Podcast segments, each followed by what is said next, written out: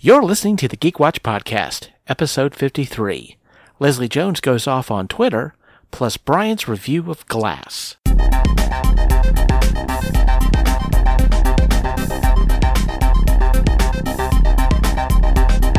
This is the Geek Watch Podcast with Brian Hatcher and Mandy Petrie.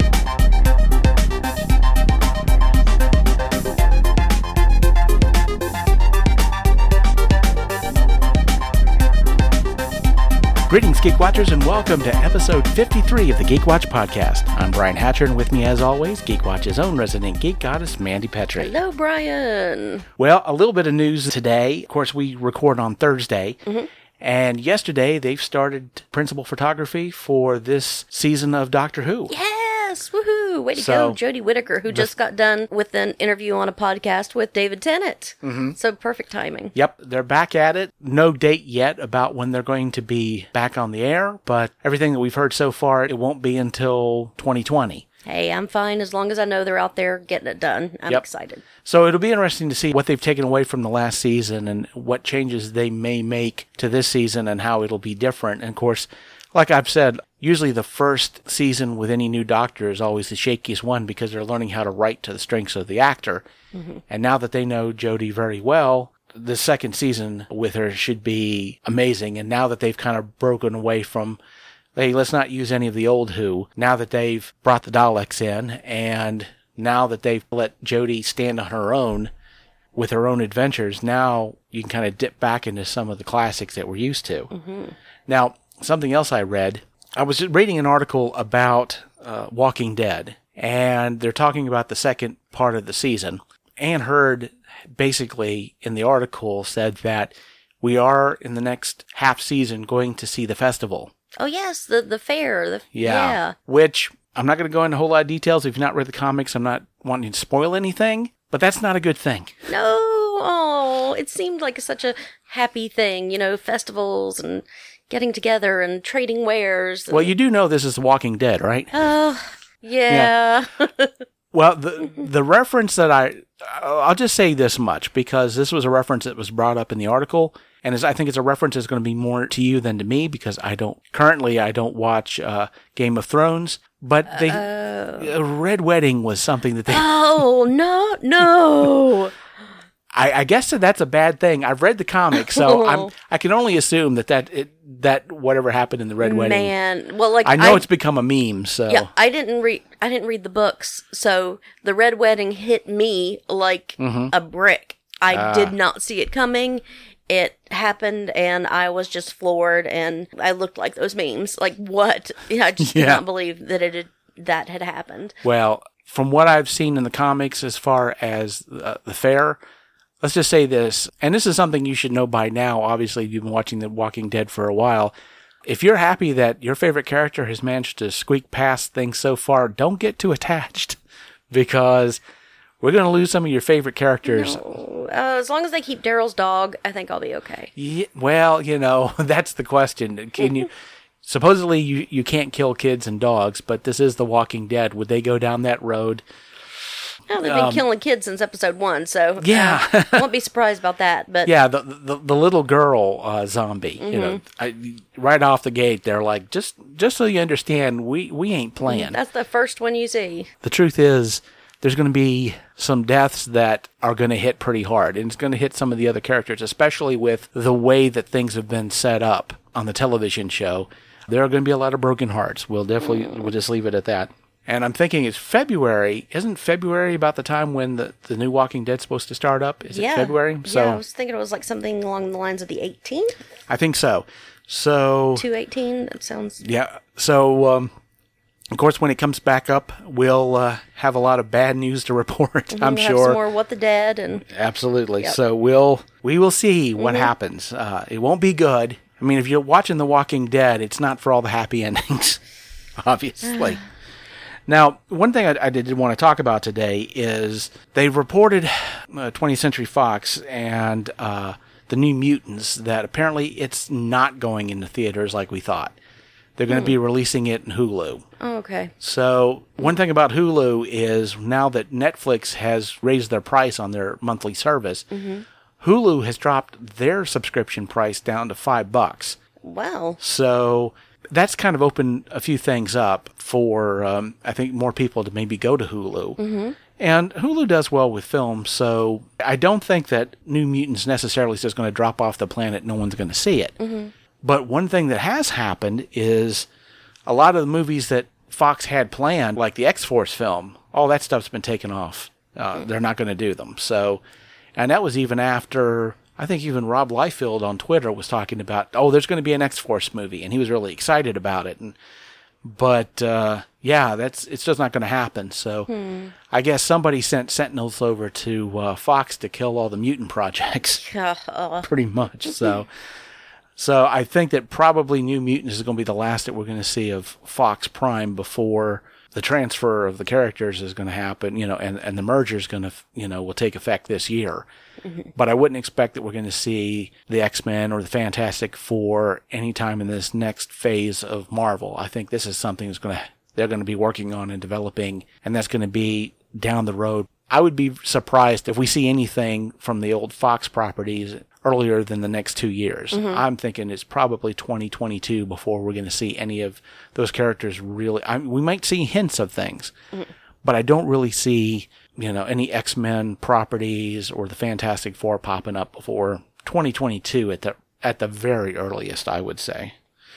So that'll be about it for now as far as Fox is concerned. So enjoy New Mutants and uh, on on Hulu. One thing I did want to talk about today, uh, even though it's, and and I wanted to get your opinions on some of this. It's, uh, but something happened over the weekend. Uh, we talked about the Ghostbusters film uh, that was announced uh, with Jason Reitman directing, and I've heard some rumors of different things about the film. There was talk, and I don't know.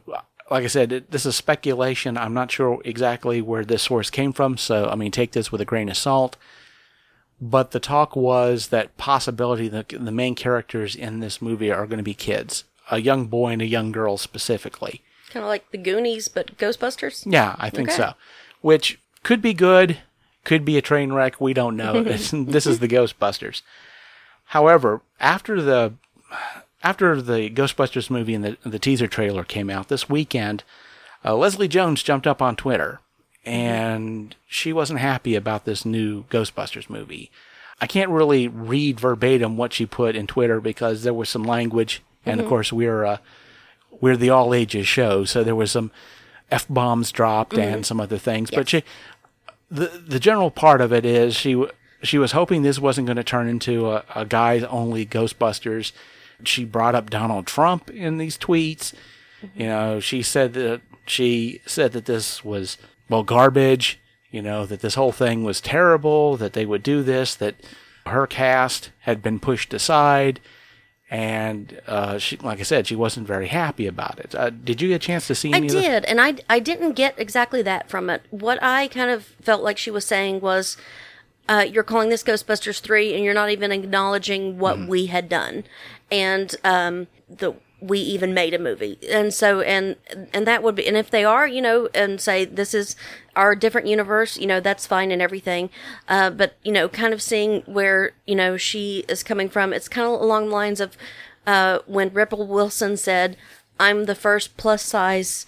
Woman to uh, star in a romantic comedy. Right. And, you know, then all these other actresses said, no, we have Ricki Lake, we have Queen Latifah, we have Right. so many other people, and you're you're ignoring their accomplishments. Right. And kind of, you know, like that pushing them to the side. So that's kind of what I got from her is like, you know, you're not even acknowledging that we that we did something. Right. And this movie, from what I understand, it's going back to the original universe. Now, of mm-hmm. course, the Ghostbusters 2016 film was, in a sense, its own thing, which they did that on purpose. That mm-hmm. it's not a part of the previous universe, this new movie, since it is part of the previous universe, in a sense, I- you could call it. It's a- the sequel to Ghostbusters 2. Mm-hmm. exactly. Yeah. Now, I don't want you to get the idea that, uh, or any, you know, any of the geek watchers out there, that I have a problem with Leslie Jones expressing her opinions uh, ever, and I certainly uh, wouldn't say that. Hey, you know, she- needs to shut up about about all this because there's enough of that in the, um, in our society now, and way too much of that. I would say, however, that going on social media is very much like disciplining your children. You shouldn't do it when you're mad. You should wait till you calm down a little bit first. And like I said, I completely understand why Leslie Jones got upset. I mean, let's face it, they caught so much grief from the moment the trailer came out. Mm-hmm. All they did was catch grief. And yeah, there was a lot of people online going, well, you know, girl Ghostbusters. Mm-hmm. and Ghostbuster bashing. And, Yeah, and Leslie Jones got it worse than anything because not only did they go after her sex, they went after her race. I mean, they, people were calling her a monkey on, uh, on Twitter, and she had to she shut down her her Twitter account for you know for a long time because of mm-hmm. of the harassment. Bringing this up again, of course, brought more of that kind of harassment to her, but. There are a couple of things that I noticed about all of this and, and certain perceptions and viewpoints that I have about it. As far as doing a new Ghostbusters, it's not like they were going to revisit the 2016 cast because to be honest the movie didn't do that well right. i mean it, it, didn't never make the money that you it know, didn't make the money to. they were expecting now i think eventually it broke even to a point where it didn't cost there's a perception that ghostbusters lost money and if you look at the total gross it made its money back but i mean it never broke number 2 Mm-hmm. and it's a ghostbusters film it was a film that had its flaws and we're not going to go over that again Mm-hmm. we've talked about that before on the podcast and to be honest even if they were going to bring the old cast back, I, I don't see Leslie Jones joining them because she took so much grief the last time. I don't see herself putting it through again. I mean, basically what she was saying was they shouldn't be doing a film at all. And I think part of it was a, a worry that if they do an all male cast and it does well, then they're going to go back and again say, well, that's because they were all guys. That's, this is what happens, mm-hmm. which is completely wrong. Like we've talked about on this show, the problem wasn't the cast. Some people had a problem with the cast, but the issues with the movie, and I think why it, it ultimately did not succeed to the level that they wanted it to, had other issues. Mm-hmm. But it's certainly a situation where they're not going back and doing 2016 Ghostbusters or doing a sequel to it. But the truth is, I didn't have as much of a problem with her going on Twitter and fuming as I think some people did because, like I said, it's not like I don't understand why she was upset. Mm-hmm. It makes perfect sense to me. But at the same time, and I've said this about a lot of situations online, sometimes you have to look at when you go online and you're going to say something, what is the effect that you're looking for? What is it that you're hoping will happen? And if you kind of lose sight of that and you go set off some social bombs and you know sometimes you do more harm than good to what it, what it is you're trying to do. If you're not thinking about doing anything except like i said fuming at people you don't really get too far with it. But that was leslie jones decision to make. She made the, the choices that she made. She expressed herself. I certainly feel like she has the right to express herself in, in whatever fashion that she chooses. And I hope that she got the results that she wanted for doing that. And I I don't fault her for what she had to say, what she felt like she had to say. So, um, any thoughts uh, from your end on? Um, Um, you know, just the this kind of the same thing as you know them, like kind of just brushing it off and and not acknowledging. Because uh, one thing I really feel, you know, good or bad, whatever about the 2016 movie. I mean, I thoroughly enjoyed it, but uh, that's just me. But um, it did what I feel ignite uh, the love of Ghostbusters again. And I'm not sure that Ghostbusters 3 would have gone ahead if they didn't have the 2016. And maybe it is out of a vindictive nature. Well, now we have to make up for it and make this movie, make a better movie. Right. Uh, and that could be. But, um, you know that I'm involved with the charity organizations of Ghostbusters. Right. And so I am always excited that anytime there's more Ghostbusters. I don't even I don't even play video games, but when the Ghostbusters video game came out, I was really excited about it uh, because it's another thing that sparks it. And so anything that does happen with the Ghostbusters, I just hope that um, the people. The fans still love it and still, you know, will will come out and support, you know, no matter what. I, I I feel absolutely the same way. And so, of course, as we get more news about this Ghostbusters film, of course we'll talk about it here on the Geek Watch podcast. Yep. Now, I want to finish up today. I got to see Glass. We had talked about that Yes, uh, uh-huh. a week ago, and I'm I'm going to kind of give you my spoiler-free review on it. Okay. One thing, of course, if you've jumped up on Rotten Tomatoes or you've been keeping up with reviews, this is a very polarizing film. Either people really like this film or they really, really hated it. Okay, so tell me the people who really, really like it, are they generally M. Night Shyamalan fans? They like all his movies, Happening Signs, all of it? Or. Well, I think there are definitely people who are more familiar with the M. Night Shyamalan mm-hmm. films. M. Night Shyamalan has a certain style of filmmaking, and he's really into character studies. And you learn a lot about the characters, and the, the characterizations are more important than the action. If you're expecting a ton of explosions, literally and figuratively, you're going to be disappointed, let's just say okay. because it's more personal about these three characters, these three metahumans. Mm-hmm. And it's a slower burn, but if you've watched Unbreakable and you've watched Split, this is something you're used to. That's one thing I'll, I'll mention because I know we had talked about this before. I don't know if we talked about this on air, but I, I think it's, it was you and me and Kevin. We were mm-hmm. out and we were talking about going to see Glass, and you said, Do I need to have seen Unbreakable? And- and split. Mm-hmm. And I can say after seeing Glass, yeah, you absolutely need to see those films. All right. You Don't absolutely go into it blind. no, not at all, because a lot of this stuff is not going to have any significance to you. Okay. It really does build on those first two movies. And if you haven't seen them, there's a lot of stuff in this film that's not going to make sense. Now, I have very often said that a- a film needs to stand on its own. Mm-hmm. And usually a film that can't stand on its own is it's a big negative to me. But I think films have changed, and I think a, a lot of that has to do with these series that we have now in films. You know, most films, you don't even think of just a, a single standalone film. You're looking at a franchise, and, and especially mm-hmm. something as big as like the Marvel films. There's several films, you know, a series of films that build. They have their phases, and of course, all the films have been building up to Thanos and, and the Infinity War and all of that. And so, having a movie that depends on other movies to carry its narrative, it's not a new thing now. And so, it doesn't really bother me so much that, you know, somebody who's never seen the films could, if they go to see Glass, a lot of it's not going to make sense to them. Like if you go to see Godfather 2, you'll be fine. If you've Right. never seen Godfather, Right. Mhm. you can watch those out of order. Yeah, exactly. But yeah, with Glass, if you've not seen the first two movies, there's no point in going to see Glass. Now, something else I will definitely say, and I can see why this might be polarizing to people, is the ending. I'd say like the last 20 minutes of the movie. Like most M. Night Shyamalan films. Yeah. because here's the thing M. Night Shyamalan has, for good or bad, become known for the person who writes twist endings into his films. Mm-hmm. And Glass actually has two twist endings. There, mm. there are two twists in this mm-hmm. film. And like M. Night Shyamalan, sometimes his twists work, like in The Sixth Sense, and sometimes they don't, like a lot of other films, like The Village, etc. Mm-hmm.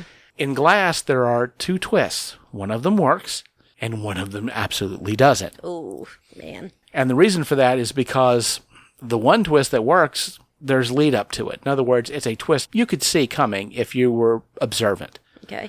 Just like The Sixth Sense. The twist ending to that, if you go back and watch the film, you're like, they were indicating this thing the whole time, mm-hmm. you know, and that's a good twist. But the second twist in Glass is something that there's no indication this is going to happen, and you don't know until it happens. Okay.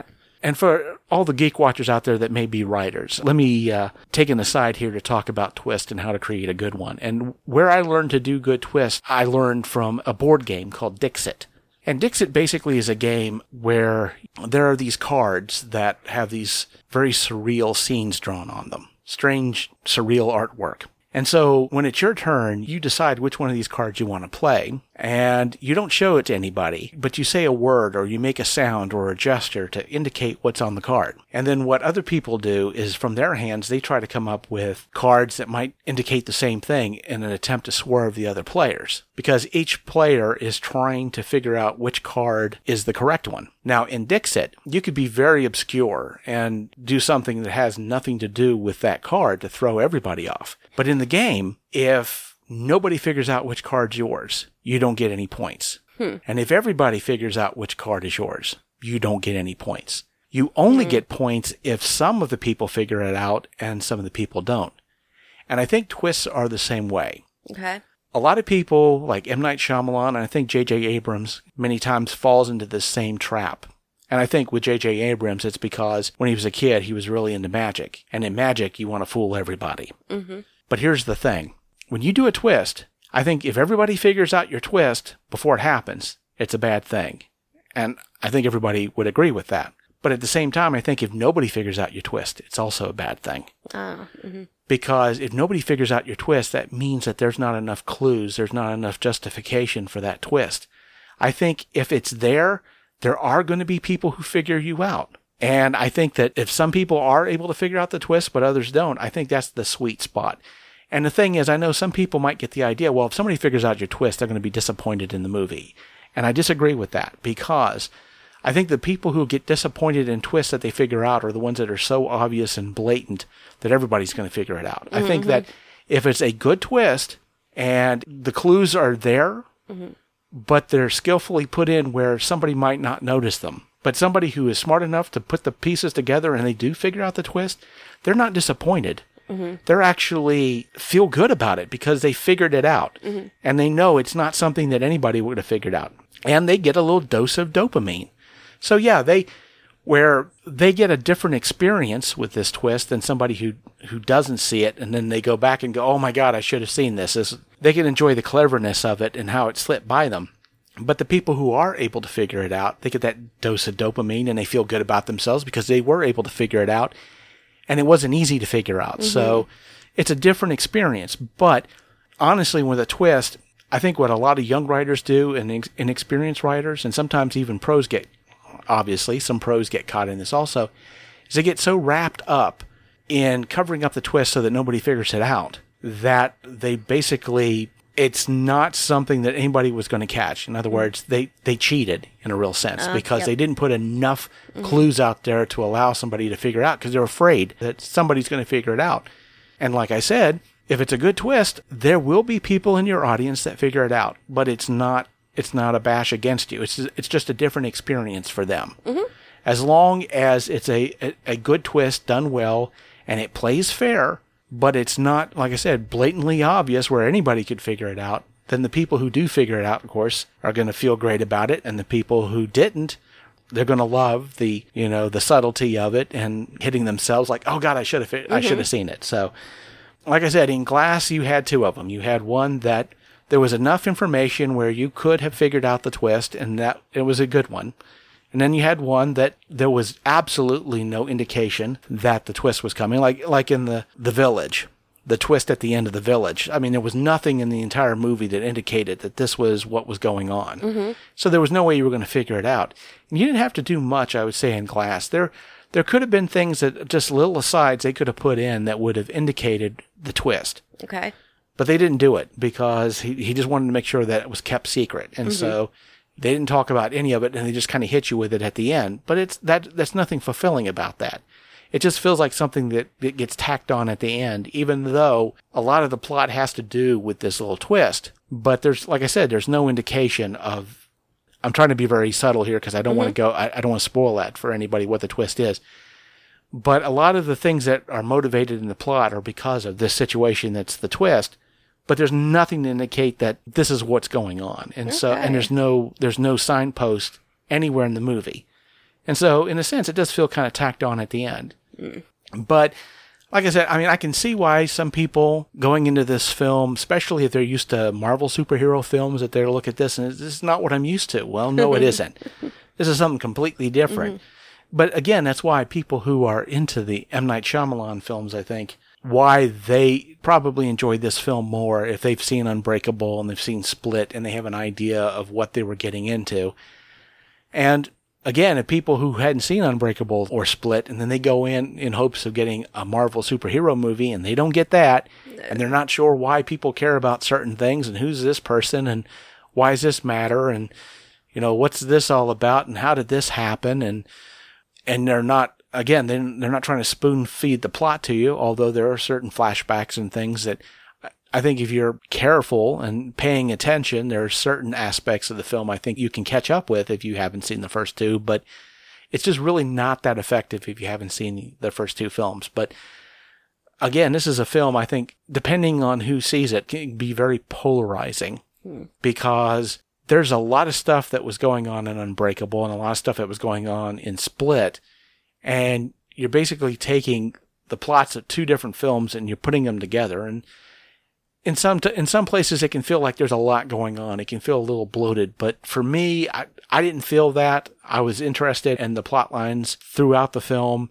But if you have seen Unbreakable and Split, I feel like this is a nice ending of this trilogy because it does bring to an end these these plot lines in these two films. And in a sense, it does open up. I guess if they wanted to continue in this world, they could. Although, to my mind, I think they've closed it in a in a real sense. I think it'd be stretching. I mean, it would need to be. I think if there are any other films that take place in this world, they need to be their own thing. But and it would. I mean, you'd have to build a new story. I, I think. To my mind, I think it's probably best to to let this be the ending of this storyline and for M Night Shyamalan to explore other pastures. I think he's said all that he can really say in this world without, like I said, coming up with something else to say. I think so. But um, I enjoyed it. I definitely did. And of course, we're we're going to uh, get some new movies down the road in February and March, and as we check them out, of course, we will talk about them. Oh yeah. And so, with that said, we come to the end of episode 53 of the Geek Watch podcast. Thank you for listening and tune in next week for the latest in geek news and views with the Geek Watch podcast. For Mandy Petrie, this is Brian Hatcher, reminding all the Geek Watchers out there we're all geeky about something. Be proud of yours. See you next time. Thank you for listening to the Geek Watch podcast. If you enjoyed this program, don't forget to like and subscribe on your preferred platform and share this podcast on your social media.